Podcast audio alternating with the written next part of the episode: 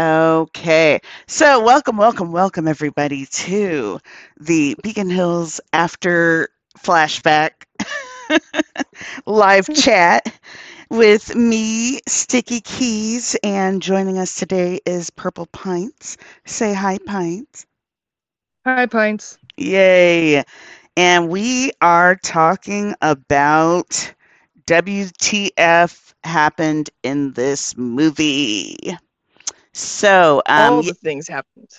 yeah, all the things supposedly simultaneously. I have some thoughts about that. We'll see what comes of it. Um, let's start with your thoughts. Well, it gets a little confusing pretty quickly, I think, for a lot of people watching, and that's a fair assessment. Mhm. Um, if you're not into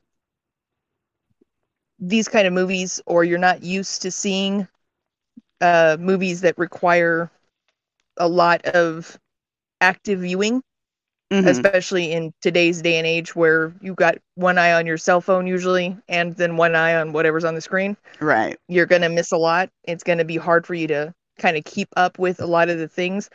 I love these kinds of movies. I am exactly that bitch. I am the one who's like, oh yeah, put on all the crazy. I'm the one who's like, oh, Sixth Sense? Yeah, I had that figured out. Unbreakable, 20 minutes in. I Mhm. had that knocked out. No problem. I got it. Yeah, I've been loving this kind of thriller, this kind of is it a multiverse? Is it a temporal flux? What the hell's going on? Kind of stuff since forever. So for me, I've been super hyped about this project for years. hmm Actually, Literal years. One of the reasons I started my own Discord was to Mhm. keep my bullshit off of your boards so people wouldn't get bogged down in all the mire of my, oh my God, it's all these things happening. hmm But from the perspective of the viewer, you're watching Fred go through this stuff, and it seems like, oh, he's remembering this. But if you watch and you are looking at what's going around in his surroundings, not only when you're coming into kind of like the present day Fred, where here he has this girlfriend and his mom just had like what seems to be a stroke and you know whatnot, but all the other incarnations up to the high school version, you'll notice that there's a lot of things that are missing, or there's a lot of things that seem very two dimensional or stand in Right. and don't seem fully fleshed out. And that's not, that's by design. And I think that too, that was a very big thing that I noticed. So, um, essentially, as everybody knows, you know, we just watched it. Uh, I that's why I always felt that flashback was a misnomer. I think that um, I think that that kind of does a disservice because, of course, every reviewer that quote unquote watched this movie, and I use quote unquote because a lot of them added in details that simply were not in this film. One guy even had where his mom was dying from cancer, and I was like, "Sir, like, Didn't I just say one one eye on the cell phone, one eye on the TV? Exactly. Like, and then um, I love the a, a few people that called uh, Fred an IT uh, a tech person, and I'm like, no, like he can barely operate his phone. he is I'll, not I'll a give, tech. I'll give them like a little flex on that because when he's walking into his job at first, you hear uh, Amanda Brugel's voice, Evelyn, uh, Evelyn's Yeah. voice, come over the, you know, the music, and she's like, "Oh, talk about data analytics," but it's like a kind of a, oh, just a blink and you'll miss it, almost a one-off throw line A and then she's like, "Oh, and we we get gather up this data to do this stuff." So people thinking, "Oh, it's some kind of like tech job or IT job." It's like not really, but uh, this computers and numbers and stuff. So I can see where you'd think data crunchers are kind of the same as the guy who'd fix your Wi-Fi. Exactly. Your camera came on. There you go. and yeah, exactly. Um, Best Up said uh, flashback makes it seem like time is linear when that's not the case here. I believe that to be true.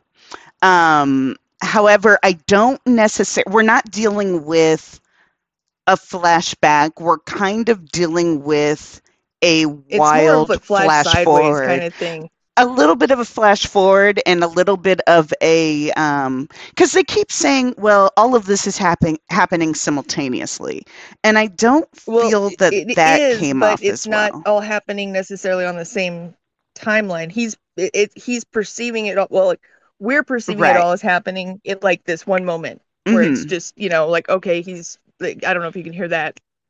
I'll Yeah. probably do that now quite a bit. now Sorry, now I'll try not to. I, I snap a lot when I talk. Mhm. Um, but you do have this uh, this interpretation where people are like, oh, they're flashing backwards, they're flashing forwards. It- It's more of a, a sideways kind of skew because it's like all the choices that they're making branch off into these other things. So it's really more of a multiverse or parallel worlds dynamic than it is and him going back and forth in a a timeline. right i definitely don't That's so why I was like sublimation would have been right because I had And I told him huge that thing too. about this movie being all tied in with alchemy right because there was a picture of the disc that the the company uses for their logo and you blink and you miss it. It's at the end when they're like shaking hands. You see it on the wall for a moment. It just looks almost like a clock. It's just like a Mhm. black disc with some white dots on it. But I was like, oh my god, it's like the tree of life, and it has these cutouts that are dashes, but they were all angled, and I actually could draw the alchemical symbol for Mercury in those dashes. And I was like, Ah, oh, oh, it all makes sense. It's all kinds. It's going to be alchemy. That's why they're calling it Mercury. And just like his last movie, uh, Conspiracy, which was great. If you Right. haven't seen that, I definitely recommend watching it. Um, it's not as disjointed as this. It's more of a found footage kind of thing. right Um, deals but more of, it's like, all about paranoia conspiracy and- theories and secret groups and Mhm. you know just all the pre qanon Yeah, but yeah, all the people who thought they were crazy before the QAnon came on stole that crown. Yeah, that that's the conspiracy. hmm But so knowing how much he had stuffed into conspiracy, I was really thinking, oh, he's going to do all these levels of meaning with this, and there's going to be all this stuff with color. There's going to be all this stuff with the different phases. There's going to be the great work. There's going to be the Hermes trifecta. There's going to be oh, oh just you know, and I think a lot of it does fit, but I'd have to hear it from him and hear him say alchemy, and then go bingo, that's it. so i did talk to be him about that more and than my headcanon. Right. And I do actually still need to get you that footage. But um unfortunately, I think we are dealing a little bit with the how did this get made in terms of this movie, his desires uh, for what he wanted it to say and how he wanted it to be shown versus the ability to actually get it to the screen. And I think in order to do the latter, he made a lot of compromises on the former. And um, I think there are a lot of things that he wanted to kind of put in that would tie stuff together that were cut for the Mhm. sake of time, for the sake of, you know, alleged clarity. Honestly, when you test drive a film like this, you can't do it on a general audience. And I understand that that is what they're thinking about, but I'm like, these are people who wouldn't watch the movie in general, you know, anyway. Like, you need to get those kind of people that this is their jam and, you know, will kind of understand what he's going for. Um, yeah, and unfortunately, there's just not that many of us. Um, Yeah. you know, that are really into this kind of, you know, I think that there's bleed a this out later if you need to, but kind of like Yeah. mind fuckery of a film where Oh, no, you you're know you're trying to pay attention to eight or nine different things at the same time, or exactly. things are going backwards and forwards, or there's hidden stuff that's happening, like little Easter eggs popping up visually that are cueing you into stuff that's going to happen or has happened. well, I told you, know, about how clothing changes in tone. Right. I told you about how in the first trailer, um, he literally says, I feel like I've been having flashbacks. And I'm Mhm. like, whoa. I'm like, that's where he got this from. I was like, and then why wasn't that in the final cut of that's what they're using for the title of their movie? But I know it was they just, an uphill battle. pop title. Exactly. You know, if you look at so many things, and there was the joke post going out around last year about the COVID movie, you know, because they're like, oh, you know that every studio is going to be making COVID movies. Right. And they're going to have to name them. So everyone's like, oh, usually disaster films, you know, things like this are like one word. Or Mhm. if it's like based off of a book, it's usually like two words. So everyone was coming up with fake titles. And I think I said something like, oh, it's going to be something absolutely ridiculous like Wet Market Dry Bone and you know then it's going to have like a like a slash between those two things. And you know everybody's just going off on it because so much of what hollywood wants to sell with titles is just like quick pop stuff where it's like Yeah. immediately you see it and you're like oh this is this is what this is about. So you'll have specific leans that they want to go on. And the longer the title of a movie is usually the longer means the more independent or the more oddball or niche. Hmm and then people are going uh, i don't know if i want to watch a movie that's going to make me think. I don't know if i that sounds like it might be an indie film. It might Right. be something a little bit crazy or a little bit weird or you know whatnot. So i think that changing it from the education of fredrick fitzell was not the wisest move but i understand why they would do it as a business move. Well, then why, they went with flashback instead of just going with mercury not Mercury? Why not choices? Yeah, why not Mercury? why, Why not? not, You know, the inversion if were they were made. going to do it? choices were right. definitely made yeah. it's like that's At least those were that. Part of the was made. movie. Because the whole Like, point of yeah it's a, it's right there the whole point of the movie is about choice and it's about um, either the practice of or even the illusion of free will and how you know kind of how control how in control are you? And so that's why i was like flashback just it it's just upsetting because it's like it almost feels lazy and i'm just like come on you guys. But well, and i'm old and so Mhm. i remember the other movie named flashback that came out in like the 90s with kiefer sutherland. Yeah. So yeah d- don't get me started on that one because dennis hopper come on man and that's the other thing is that like when you're trying to search for this movie it's impossible because of that movie and because Mhm. they haven't because they've thought of the title so late they haven't settled on like flashback movie flashback film flashback 2021 you know that kind of thing so it's well just been a mess some of the other films i've noticed recently it didn't it wasn't available for like the pre-order Mhm. or advanced Right. whatnot on like Prime or whatnot. So I was searching for it and couldn't find it anywhere. I think was like last night at like nine or ten o'clock it popped popped up on Google Play finally. exactly And then it didn't hit Prime until midnight. Right. Yeah. My um my digital copy from the Blu-ray didn't go live until uh, this morning. I was just Mm-hmm. like, gee, thanks. That's why it took me forever to figure out that it wasn't going to work for streaming. You're like, is it on East Coast? Is it on West Coast? Is it on Greenwich Mean? Exactly. What is this? Do I have to be a penguin in Antarctica? What time am I? Like, right. Nobody knows. so, um I Just like in the movie, nobody knows. what, what is time even? Well, see, I think it, I don't think it's that people won't remember it long title because I think it was unique enough. I think that I I think it's closer to Pints' point where it's like that kind of title definitely evokes the idea that it is an indie and people just don't want to think right now, you know, and it's like, well, God bless ye. Um, my And especially with the word like education in it too. They're like, oh no, is this going to be some kind of like message ass, film, yeah, you know, whatever. And I'm, I'm making quotation marks with my fingers. You can't see like sarcastic Right. marks over here. So you know, like again, changing it is more of a marketability issue than anything else. But Mhm. it's really, it's not that I have a problem with the title change so much as I have a problem with what they changed it to. exactly. But I was ride or die for uh, not using the hashtag TEOFF. 'cause T-off. That was just driving me nuts. I was like, what is this? The Tennessee Educational Occupational Film Festival? No, thank no, you. I can't do it. I I, won't. I love it. I love how many Mm-mm. uh, golf posts would come up too. That was always fun. He's like, But, um, please, no, this is way too close to everything else. it's not bad And that then an flashback is way too close to everything else. So Exactly. I don't see where they were going with that.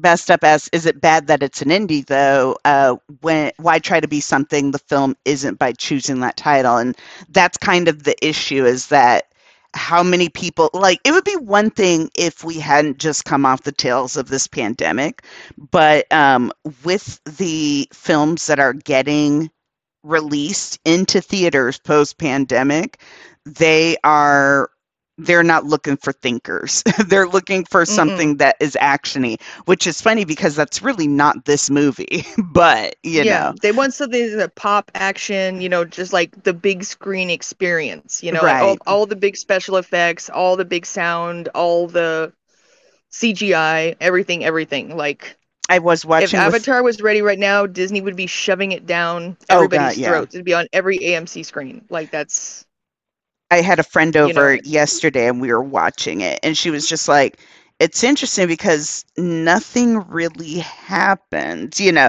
And we were about 20 minutes in, and she was like, I still don't, you know, understand kind of where the driving force is in this. And I was like, because Mhm. it's a quiet movie on its head, you know. Um, there's there's a lot to look at, and there's a lot it's to kind of a take slow in. burn. Exactly. Yeah, I think it's a, a slow burn to an avalanche, and Right. that's not unsurprising in a thriller like this. it's you know more of a psychological meaning, but when it comes down to audiences, you know, usually people want to get slapped in the face almost right away with like what the hell is going on? What's the motivation behind these characters? You know, they want to be kind of like plopped into the middle of the action unless it's, you know, obviously a drama or a suspense film. It's been very clear to them before they even enter the theater, hey, you're going to be sitting on your ass for 45 minutes watching these people exchange longing glances and right. you know, their pinkies will brush and you'll go, "Oh my god, it's happening. It's happening right now." hmm And with something like this, I think people aren't always prepared for For that. what they're getting, you know? And so it's like there has to be some mild exposition, but the whole point is the mystery, the curiosity. It doesn't reveal itself to you right away. It's Mhm. you're kind of unfolding it as it goes on. So they're giving you a little bit here, a little bit there, and then it's more about what happens in the film and not what's happened before or afterwards. So it's like, oh well, why did why did they move? Why are they getting a new apartment? Why does he have this new job? Why did he not go to art school? It doesn't matter. Exactly.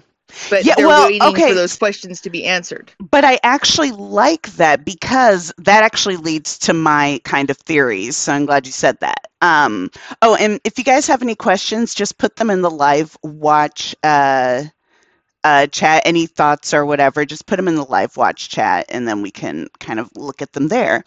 So my original estimation was that this wasn't a flashback; it was a flash forward, and I thought it started from, or rather, that the flashback was young Fred and not old Fred. I thought it started with um, him taking the pure merc and basically almost ODing.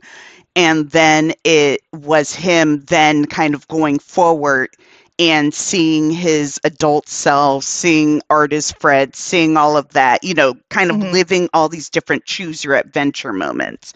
Um, there's something where he's on the ground, he's like, oh my God, I was old, blah, blah, blah. And then Cindy says to him, like, follow him, he'll show you the way.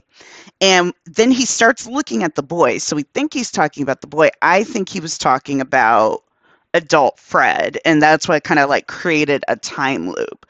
Now, um, you mentioned this earlier, Pints, about the things, the, uh, what what they call like mal, malprop malapropisms, uh, the things that kind of have um, uh, dang it, what's the word I'm thinking of?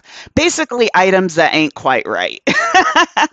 and yeah, so all, all the basically props that he has around him. Like exactly, everything you see is a prop. It's not necessarily a fully fleshed out thing. So Well- like none of the boxes in the house are labeled, and most people at, exactly. like, still label them like bedroom or kitchen Oh, or yeah. photographs or books, well, and nothing. none of the boxes are labeled. Everything is like you know this really like you know the white and blue like neutral tone. Everything Mhm. in the apartment is like the same color. The cardboard boxes are a light brown, you know, so everything's just kind of like this generic neutral tone. And nothing in the house feels like personal. Nothing feels like, well, this was picked out you know, I mean, it's like it was already set dressed. Well, there's no you know, like pictures. okay, the couch came with the apartment. You Right. know, like okay, they might have brought in that rug because they're looking at it like all happily. Oh, look, there's some color in our place now. Like we made this decision. But everything else about it, it's like the backsplash is already there, the appliances are already there, that great couch is already there. Mhm. But everything else just is like, oh, it was already kind of there, or you don't really see much in there. And then Well, even the even idea people of he- them. Well, before we go to that, let's keep yeah, talking about the say, labs. well, yeah. yeah before um even the the ways that so the labels thing really shot up at me when cindy had her little monologue about um in this world everything has labels we put labels on everything even the label maker has Label maker. labels Mhm. and that was when I kind of noticed I was like, those boxes didn't have any labels on them. And that's just not how people pack, you know? And Mhm. um, of course, the one way street that didn't say, or the one way street sign that didn't say one way, even at his job, like nothing was identifying him as him. And like you said, everything had a very specific tone. Even the, um, the inside of his mom's hospital room looking kind of Mhm. like the inside of their old house and um and then even down to this was a big thing for me i'm like i've never heard of a condominium in which you have access to the security feed for the entire building and then this this weird thing and me and my friend were joking. We're like um, what does karen do for work? You know we, we don't really see her do for work and we're like is she the super? And that's how he has access to this you know? And it's like we're kind of filling in these these plot holes that we're considering plot holes because that's the way that our minds are kind of taught to think. And what we're being shown is that Mhm. Mercury, of course, is removing those necessities that nece- uh, if we're not succumbing to pleasure or pain, you know, whatever the little Mhm. thing that she was saying was. And so I really liked the way that that came together. Go ahead. I'm looking Right. at, um, yeah, go ahead. Well, and Mercury too, like when you go back into mythology, uh, Mercury Hermes uh, was also god of the crossroads. So a lot of times it was like decisions, god of travelers, you know, people making choices, and also uh, thieves and rogues and a bunch of other cool stuff. But so crossroads was really a, a big thing too. And you know, obviously, there's well, I won't go into all of that because that's a that's a whole other sidebar. I'm going to stop myself before I even start. That's why I started that whole Discord. Um, but yeah, so when you when you first get introduced to this, you're like, okay, so he's got this job that does something with data. He's got this girl who's filling in this role of like, oh, longtime girlfriend, you know, and she's like supportive with the mother, you know, uh, very much so, like overly so of- supportive. yeah, Right. a lot of a lot of people would be like, I'm gonna go with you, but they wouldn't say like, oh, here, let me be the one to interact like this with is the not nurse my and then come get you and say, oh, they're ready for us you Mhm. know let me do all this you know these things so it's like wow she's kind of like this ideal you know wow she's very supportive and they moved in together and they're talking about like a family and she's talking about building their home or like designing it and like what do you want to do? What do you want to do with our lives together? Let's discuss it. She's not just like i'm gonna do a whatever theme in the bathroom and the Right. guy's like sure whatever you know like she's actively trying to get him to make choices and participate. You know there's feedback there's compassion there's all this stuff but what do you really know about her? But she does have her limits. beyond be, right beyond these traits that she's Mhm. kind of embodying like what who is she as her own person Well, there's a big part. I um I talked with this. Uh, I talked with Chris about this, and this is something that you will see in the deep dive uh, interview that we have coming out. So you guys are getting a little bit of a uh, a, a spoilerific peek into that. But basically, um, on talking about data, he um, specifically said he wanted Fred to have a job that was kind of nondescript like that. Um, Mhm. And it was all about, you know, perception of the world and uh, kind of a basically drone job Exactly. And it's one of those things where he's just very unfulfilled and Mhm. very um just kind of going through the motions, but also Overly directive and not creative compared to what he seems to want as a person. Well, exactly. But there's also a part of Fred that because so we see him doing this test in math in or in um I guess it's got to be like a homeroom. Maybe it's a math class. But we see him doing this test and he's like, "Can I go to the bathroom?" And the guy's like, um yeah, uh, you know, after you get done When with you your test, your test. and then he speeds through it. And so it's like we know Mhm. that he has this capacity and he got the data analyst job, you know. That's not just something that you go and get off the street. He Mhm. has a he has an aptitude for it. It's just a matter of if he is going to mature enough to kind of accept that so that he can do Mhm. both. And I think what we're seeing is uh, it's a case of arrested development and a lot of it is kind of brought on by his mother and her sickness. Um, another thing we talked about was Karen, and even to an extent Evelyn, where Fred Karen we see a part where she is kind of grooming him and you know tying his tie and again he she's always there she's taking care of his mother Mhm. and really kind of stepping into that proto mother role that wives That kind of get exactly get into and on the flip side we have um uh evelyn who Mhm. is not necessarily matronly but fred still Very has brusque. yes but but not cold you know she no, still just like I said, just brusque, to just Yeah. like down to business. you know? exactly very she's- professional She gives him chances when he's at life, you know, like when he's been late. She's like, "You've been late three times this month. There will be consequences." So she's setting boundaries for him, right and you know, like saying that, "Hey, you know, clean up your act." But it's not the completely dismissive, like robotic kind of, exactly you know, you will do what I say kind of Yeah. person either.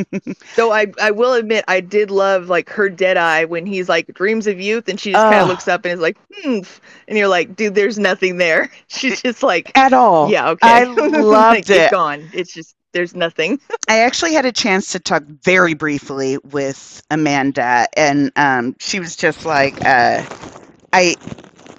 I said one thing I loved about her is that she just loves data, and her job. she just like goes home and she's like spreadsheets. she's oh, exactly So PowerPoint nice. presentations. Oh, That Helvetica, Excel. Yeah, that's right. Click on those columns. right? Oh yes, expand that. Oh my God, yes, formulate Filter. that. You're like, whoa, whoa, whoa, whoa, whoa, hey, hey, hey, hey, calm down. and she loves it. I already And then saw you in Kim's convenience, and I had some questions. Okay, and we see Fred great and in that though too. And I hear she is, yeah. And well, that's one of the reasons we couldn't have an extended interview because then she was filming for a film, uh, Kim's Convenience and for Handmaid's Tale, and I was like, oh, I'm never gonna get this lady. But um, she was. It was funny because you know in Fred she sees that that analytical side, and she's like, I know Mhm. that you can do this. Are you going to do it? You know, and that's kind of the question. And so there was a scene that was actually cut where um if, uh Amanda Evelyn is kind of like, you know, hey, are you ready to do this presentation? Blah blah blah. It's coming up. And Fred kind of snaps at her and like lashes out.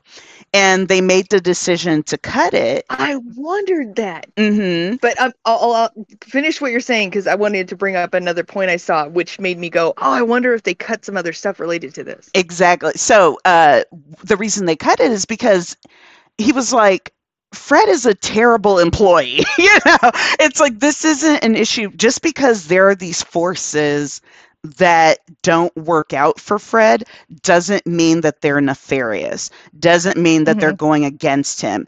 And um, Dylan asked him, uh, you know, the mom, is the mom good or is she bad? And he was like, neither. You know, she's just a mom and she's just doing her Mhm. best. Now, because her actions inadvertently are what lead to the monster, you know, that kind of haunts him uh, later on in this movie.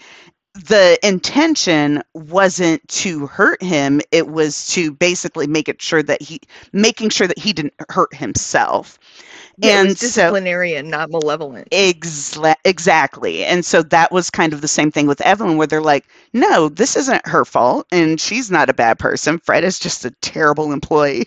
And he's Yeah, going through a she's lot of setting boundaries and discipline. He's just not able to comply for various reasons. Exactly. So go ahead with what you're you were thinking. I I wondered if they cut anything uh between specifically like him and Evelyn, but also you know between him and, and the other teachers or or whatnot, because the look he gives that traffic cop at the beginning, damn, There's a whole scene in that was like, alleyway that's missing. crap. I know from the promo pictures, the Yeah. one where it's like it's you have like the the text there on the the bright green, the black computer and mathematical text, which I don't know because Hamilton, where they filmed this, is uh, notorious for uh, these couple of alleyways full of mural art and graffiti art. Mm. And so I wasn't sure, like, oh, was this just, you know, a happy coincidence where they're like, oh, perfect, we can use this because it has the color that we want or, you know, has the look that we want. So we're going to, you know, frame this against this part of the mural because there's so many of these. And by the way, if you haven't seen all of them, you can see them in a bunch of other uh like Netflix productions and productions that were filmed in the Toronto area because they love using that. Travelers used it quite a few times.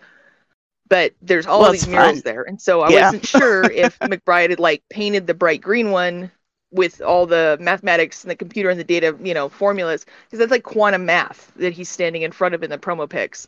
Ah, I oh, I sure think that they if, like, probably that was part of it. it. Yeah, I was like because I had actually gone through at one point when they released the promo pic, and I was like, this looks like Lamed getting into alchemy and uh, gematria, which is like this uh, mathematical prophecy where you know you can like you assign different number values to the letters in the alphabet, and then you put them together and add them up and divide them and all this. Mhm. And so uh, Lamed in Hebrew is 30. And then it's like, oh, the triple X's in the bar behind him are not just the, you know, triple X adult, whatever, but 10, 10, 10 Roman numerals, 30. Right. He's going to be 30. There's 30 pictures of Cindy that Karen leaves out on the rug when she leaves the key. ah. It's 3 and 10. So it's like, oh, 30 keeps popping up all over the place, you know, and it's like, well, it's because he's about to turn 30, so that's on his mind, obviously. also that was another thing that cracked me up quite a bit um, was that uh, he just had these pictures everywhere just no chill no stealth he put them in his like the same dresser he shares with his wife Yeah, it's like in his, in his like sock drawer. You're like, exactly okay, don't don't lift up the mattress. Guess what you're gonna find under there? a bunch know? of pictures of cindy but even more pictures of her. like oh my god Like- now i don't know that he was going to be turning 30 um, when i was talking with uh, chris about the timeline he was like this is basically um, i think he already was 30 because he was like it is 15 years after high school which would kind of so put him like in that. that, would be like 32, 33, Right. You know, so it's like but definitely like, in that range okay, yeah yeah. So, but I was like 30 keeps showing up all over the place, and I was like, oh, I wonder if that was you know something to do with that because a lot of people 30 is the age where it's like okay i should have my shit together by now. Right. Everyone always says like oh okay well you get out of college and you're still like in your early 20s mid 20s it's like so then you still have a few years to like actually get your quote real job and you know get your adult life you know going like start having kids buying homes whatever. Mhm. it's like in this economy adulting in this economy? Like are you kidding me um i say from all my wisdom as a gen xer over here. Right. On, the, first, on, on the other side of 40 i'm going like yeah that's cute. No nobody has their shit together at Oh, 30 never. and nobody ever has gotten their shit together at 30 that's just that's a lie. Exactly tell you right now. My parents had two kids by the time they were 30 at least two kids depending on if you count all my step parents and i can tell you right now they did not have their together at 30 even though they had a house a husband a wife whatever kids. No it was just more bullshit on top of bullshit. Exactly but you know that is kind of one of those turning points where people, you know, start to assign like a specific value to like age and go, oh, at this point, I should no longer be doing childish things. Like I shouldn't be going out to the bars as much. I shouldn't be in fandom. What am I doing writing fanfic and interacting with fandom as a 30 year old woman? Right. Gosh, I should just. And then you get die. over that real quick. yeah. Mm-hmm. I will so, say so. It, um, kind of looking at uh, yeah, I think that he was definitely at a um at a crossroads in his life where he was trying to you know just kind of be like where am I going from here? And this is kind of the point in my life where I need to decide. And yay, mm-hmm. happy almost birthday, best Bastop. 30 is great. Yeah. Yeah, it's it's fine. It's no big deal. 30, 31, 32, take as long as you need, man. Exactly. You're going to get together on your own time. And a lot of this is also kind of like assumed perspectives and assumed projections mm-hmm. of what he's going to be. So if you go back to the whole him taking the drug is the catalyst, which sets off like, you know, this different directions. So it's like he takes the drug and then part of him goes north, part of him goes west, part of him goes south, you know, whatever. And so it's like, oh, there's artist Fred, there's you know, other Fred, there's homeless Fred, there's whatever Fred. we saw old Fred, like, we see you know there's like all these freds all you know everywhere all happening at the same time it's like that catalyst so it's like oh if i make the decision to go to to college and then I need stability and I want to focus on stability versus creativity, you know, what am I going to be giving up? What am I going to be struggling with? And then it's like, oh, well, if I give up my art dream and have stability, then I'll have like the woman and I'll have like the home and I'll have like the job and then I'll be looking at having kids and getting my shit together and boring. And so a lot of that is kind of like that 2D again, where it's like, oh, he's just kind of throwing up all this assumed props of like, oh, and at this point I'll be moving into a house. At this point I'll have a quote unquote real job rather than being a starting artist or whatever. Why because he went to the art institute i would have liked to see to understand why the art thing didn't work out just even in terms of him like creating characters and i do wonder if he really was just one of those people that could draw but just wasn't creative to you know like put together a story and if that ties just... into the whole alchemy thing too, mm-hmm. because people who were um, hermetics and people who were alchemists believed that you always had to be creating in order to live, and so if you weren't creating, you were stagnating, mm-hmm. and so it was very important to maintain creativity. But then it also ties in, like in a Slaughterhouse Five, Kurt Vonnegut way. Vonnegut has this great quote about how artists are the canaries, where like the artists are like the sentinel species of humans. And so artists feel things at a deeper level and are affected by things faster than other people. And so when the artists start dropping dead, that's when you know something's wrong. Ah, uh huh. Because they're the ones that are, you know, like literally the canaries in the coal mine. Right, exactly. So the artists in humanity are like the canaries in the coal mine as far as that goes. And so him giving up his art and becoming this drone is like, mm, maybe this isn't the way to go but then maybe it is, you know, and that's well, kind of that's what why we I was telling you with the alchemy thing too, yeah. because it's like okay, so he stopped creating and he feels like he's stagnating, like something's missing from his life. Mm-hmm. So he's going to look back for like when he felt he still had the freedom to create, like before it became a dream and it was still a potential reality. Well, what kind of interested me is the memento of it all the idea mm-hmm. that he looks in this yearbook and he scratched out her face and he can't remember why he scratched out his fa- her face.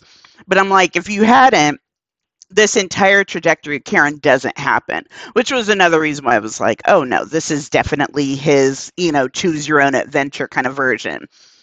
The other thing mm-hmm. I was mm-hmm. a little bit interested in is so we see artist Fred, and on the wall mm-hmm. there's like a little picture, a little chibi drawing of uh of Fred and Cindy, and then there's like a picture that you know they live in this yellow house, and it comes like directly from his sketchbook.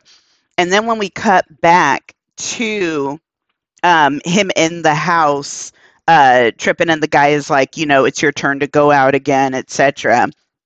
We see him go to the wall, and he starts kind of you know filling in like little places, and we still see that picture mm-hmm. again. And, and so the same ones from his sketchbook. Exactly and it makes me wonder about are we to assume that this is just all delusions? That this is just all a drug filled delusion and, you know, versus this actual be this actually being a kind of, you know, supernatural like thing where all these things are existing concurrently. I guess not concurrently, simultaneously. Same same difference in Mhm. in in effect. Uh, I think that you know part of it's left up to the, the viewer. viewer, you know, but I think that all of it ties back into him telling her he can't do this and he has to wait and then he meets Karen hmm but he's already had all these visions of what the future could be And so he knows. Yeah, he knows what that future Mhm. looks like.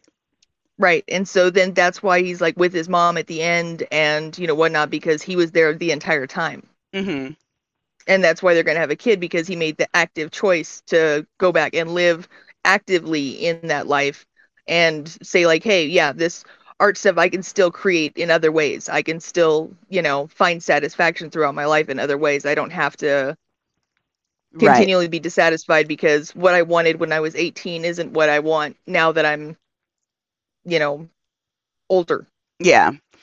which is a super common thing. You know, it's like they expect everyone in college, you know, in high school. It's like you're 17 years old. You know, you have a curfew, you have an allowance, you can't vote, you can't do this, you can't do that. You know, it's like you can't dye your hair blue, you can't do this, or don't get a piercing, you can't get a tattoo. But by the way, don't forget to apply to your top 15 colleges, take your SATs, take your ACTs, take all these tests.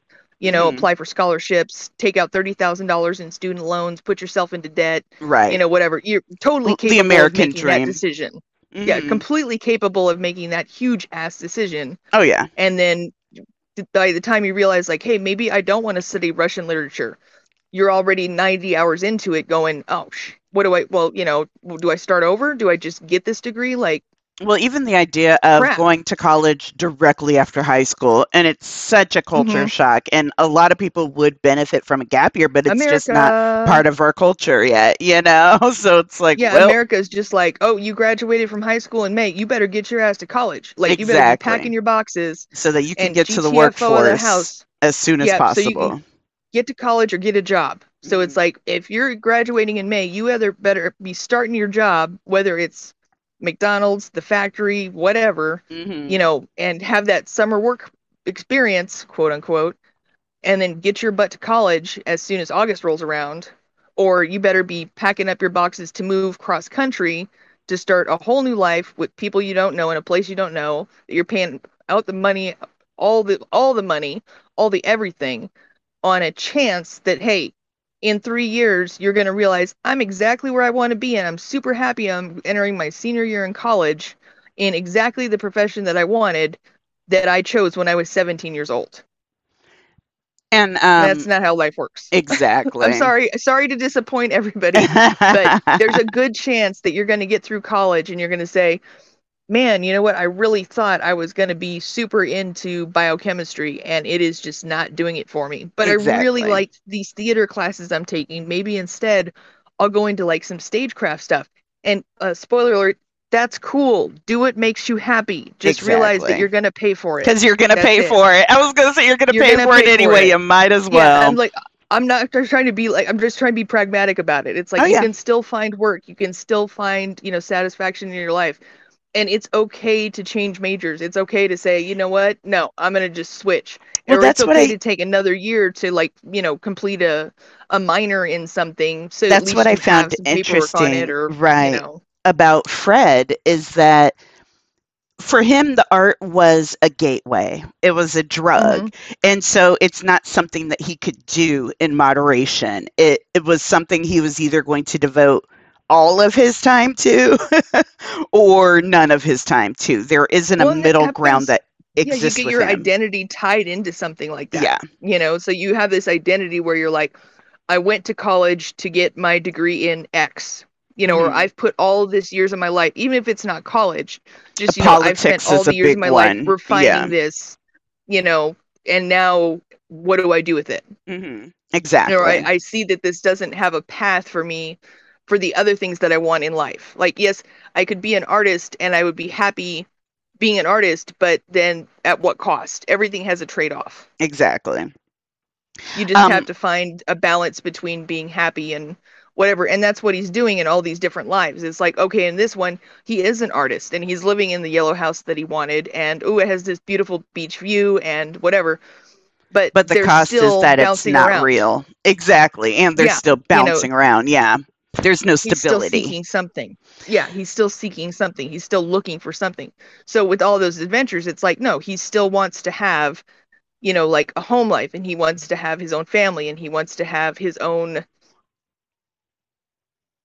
kind of like his own claim on life. Like he wants to put his stamp on it, but he just doesn't know what stamp he wants to use yet. Um, in the chat, Ariette said, um, uh, do, do, do, what if there are only two timelines? Um, one where the baby remembers uh, and doesn't leave the room, and so doesn't do drugs, lives a good life, versus the baby um, doesn't remember, you know, falls down the stairs, takes the drugs, imagines all this stuff, and uh, life's in his drugged up mind that he think he can travel anywhere, but actually is stuck in his body in that filthy room. Mm. And um, I think that the answer is yes. And, you know, I think, but also everything else. That's kind of the thing is it's all stacked up top of each other. It really is just I'll, a hectic choose your own adventure. It is a hectic choose your own adventure. And I'll disagree with the two timelines thing because it's already happened. He already went down the stairs as a child. Mm-hmm. Children are always exploring their surroundings and falling down and you know tumbling over things and pushing broken stuff. And that's just the way it is. Mm. you know if mm. you if you don't remember your own childhood from being that young then that's fine. A lot of people don't. But in the movie they make it very clear one of the first things they say is everything that happens is implanted in your memory somewhere. Right. And so it's just a matter of accessing it. memories. Right. But it's just yeah it's just not quite a full memory. He doesn't remember necessarily like the pain or the trauma or whatever of the last time he went into that dark room or like fell down the stairs. He just remembers being yelled at. It's a phantom already, memory. Like scared and in pain. It's yeah. So it's like just this like fragment of a memory, mm-hmm. and so all it is is his mom, you know, like saying his name, being like, "No, don't do that. That's you know, you could have really hurt yourself. I'm terrified. I'm scared. I'm a young mother. Oh my goodness, you could have really hurt yourself. I looked away for half a second, and all of a sudden, your ass over tea kettle down the stairs. Exactly. So that was going to happen no matter what. It's him getting the clarification on that memory and realizing that it's not this monster. It was just part of a memory he remembered. And it was because of his fear and his mother's fear. And they both just kind of well I think into themselves to make it into this like, oh, I, I don't really know exactly where this is going kind of memory where it's just like, oh, panic, terror, fear, pain. Well, kind I of think, a really basic memory. I think what ended up happening, and I think what Ariette was speaking to was the idea that um, not necessarily that he wouldn't fall down the stairs, but that his reaction afterwards. So when I was talking to Chris, he uh, was basically saying that when we're babies, we have no concept of anything outside of the present. Um, mm-hmm. Very ego driven, you know, very me, me, me. And yeah. what parents do through discipline is teach children about viewing time in a linear manner. And right. so the difference between you know Fred goes for the stairs and he falls he gets you know he gets reprimanded and then the next time can he actually develop the idea of the past so that it can inform the future and and it did because obviously he associates his mom with safety as well because he continue he goes back to her he chooses her again. Right exactly exactly. And i think what I was talking about was um you know if he had stayed in the room, you know, at the end when she's like, she's like, remember, Fred, remember what happened last time. Mm-hmm. If he had went for the door, then it's like, do we get the scenario where he's all, you know, drugged up and yada yada, or um, when he went f- for uh, when he went back to his mom, then is everything fine?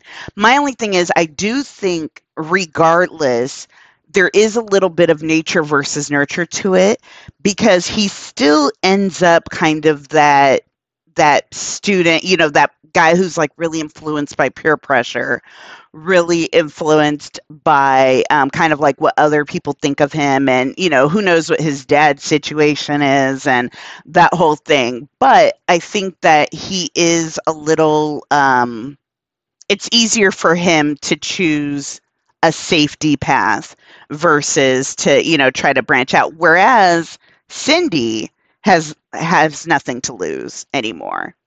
And so she's fine Right. kind of and we living don't that even existence know what she had to lose to begin with because we're not told anything about you know her parents her family. No one even knows where she lives. And that goes into the entire thing about oh well is you know since she only exists when he's on the drug quote unquote you know like when he's like oh it only seems like you come around when i'm, I'm thinking about you. Mm-hmm, exactly you know it's like oh okay so oh there was a she's big noticed as like a, a There there's was- like a big metaphor there for like you know guide guideposts and signs and there was a huge part of this movie where I thought that Cindy wasn't real, and like Mhm. like the first couple of times or the first time I watched it, I was just like, I wonder if she's going to be just a figment of their imagination, or you know, maybe she's back to the look drug. again and, and she's gone exactly, She's never- like she wasn't there Mhm. yeah, and then I was like, that would have been actually, I would have been okay with that.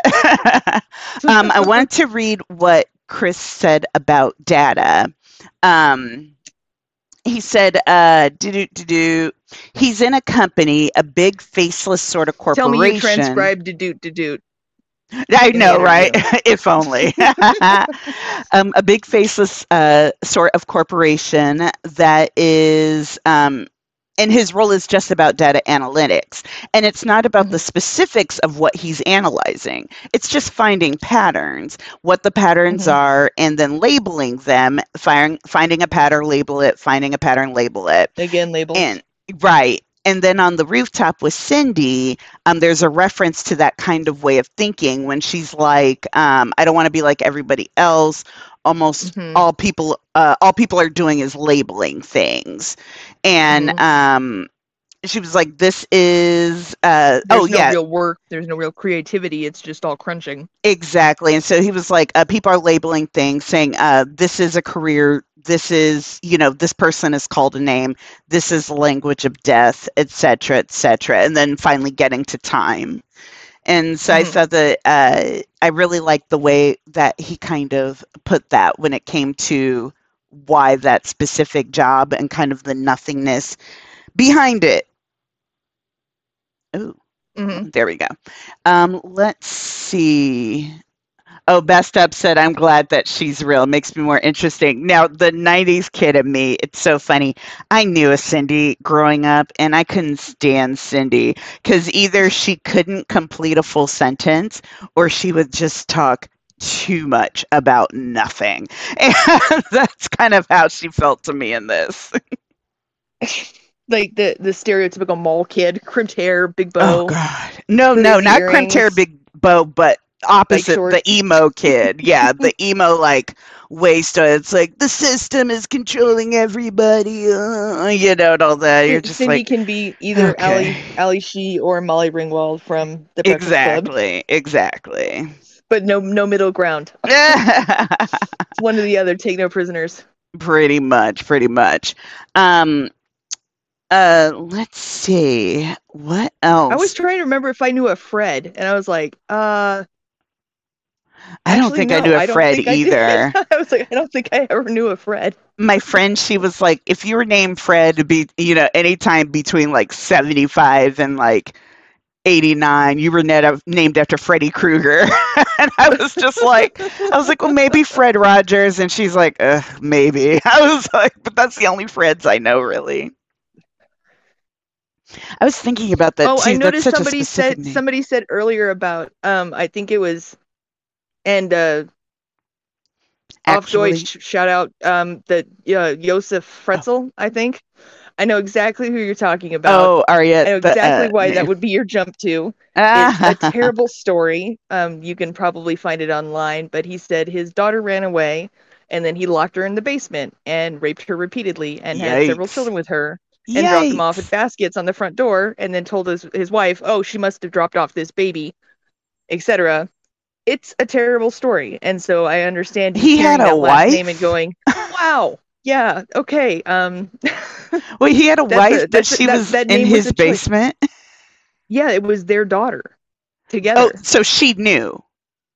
no, Okay, she thought the girl ran away. So they had a kid. But she was in the but she was in the was, but so- basement, right? yeah, he like built Okay. a, a, like a little mini apartment in the basement, and Yeah, mama's yeah, trash. I think they There's had like no five, way. five or five or six kids together. I mean, it was terrible. It- insanity. it's awful. It's a terrible, terrible story. Well, you guys go look that burn up. alive If, and burn in hell. yeah, if But you want to. when I was be first doing all the alchemy connections, hopefully Mm. maybe this will knock you guys out of it a little bit. There was a famous alchemist, Nicholas uh, Tremel, and he was Oh, actually in Paris, which is why all the little Paris and Eiffel Tower yeah, Easter eggs, you And know, he did over. Was like, mention oh, that please tell me that's Nicholas Flamel. Yeah, so I was like, Nicholas Flamel was this extremely famous alchemist, him and his wife both. And he- supposedly he made the Philosopher's Stone, and you know they were really into this. There's actually some statues and stuff still extant of them in Paris right now.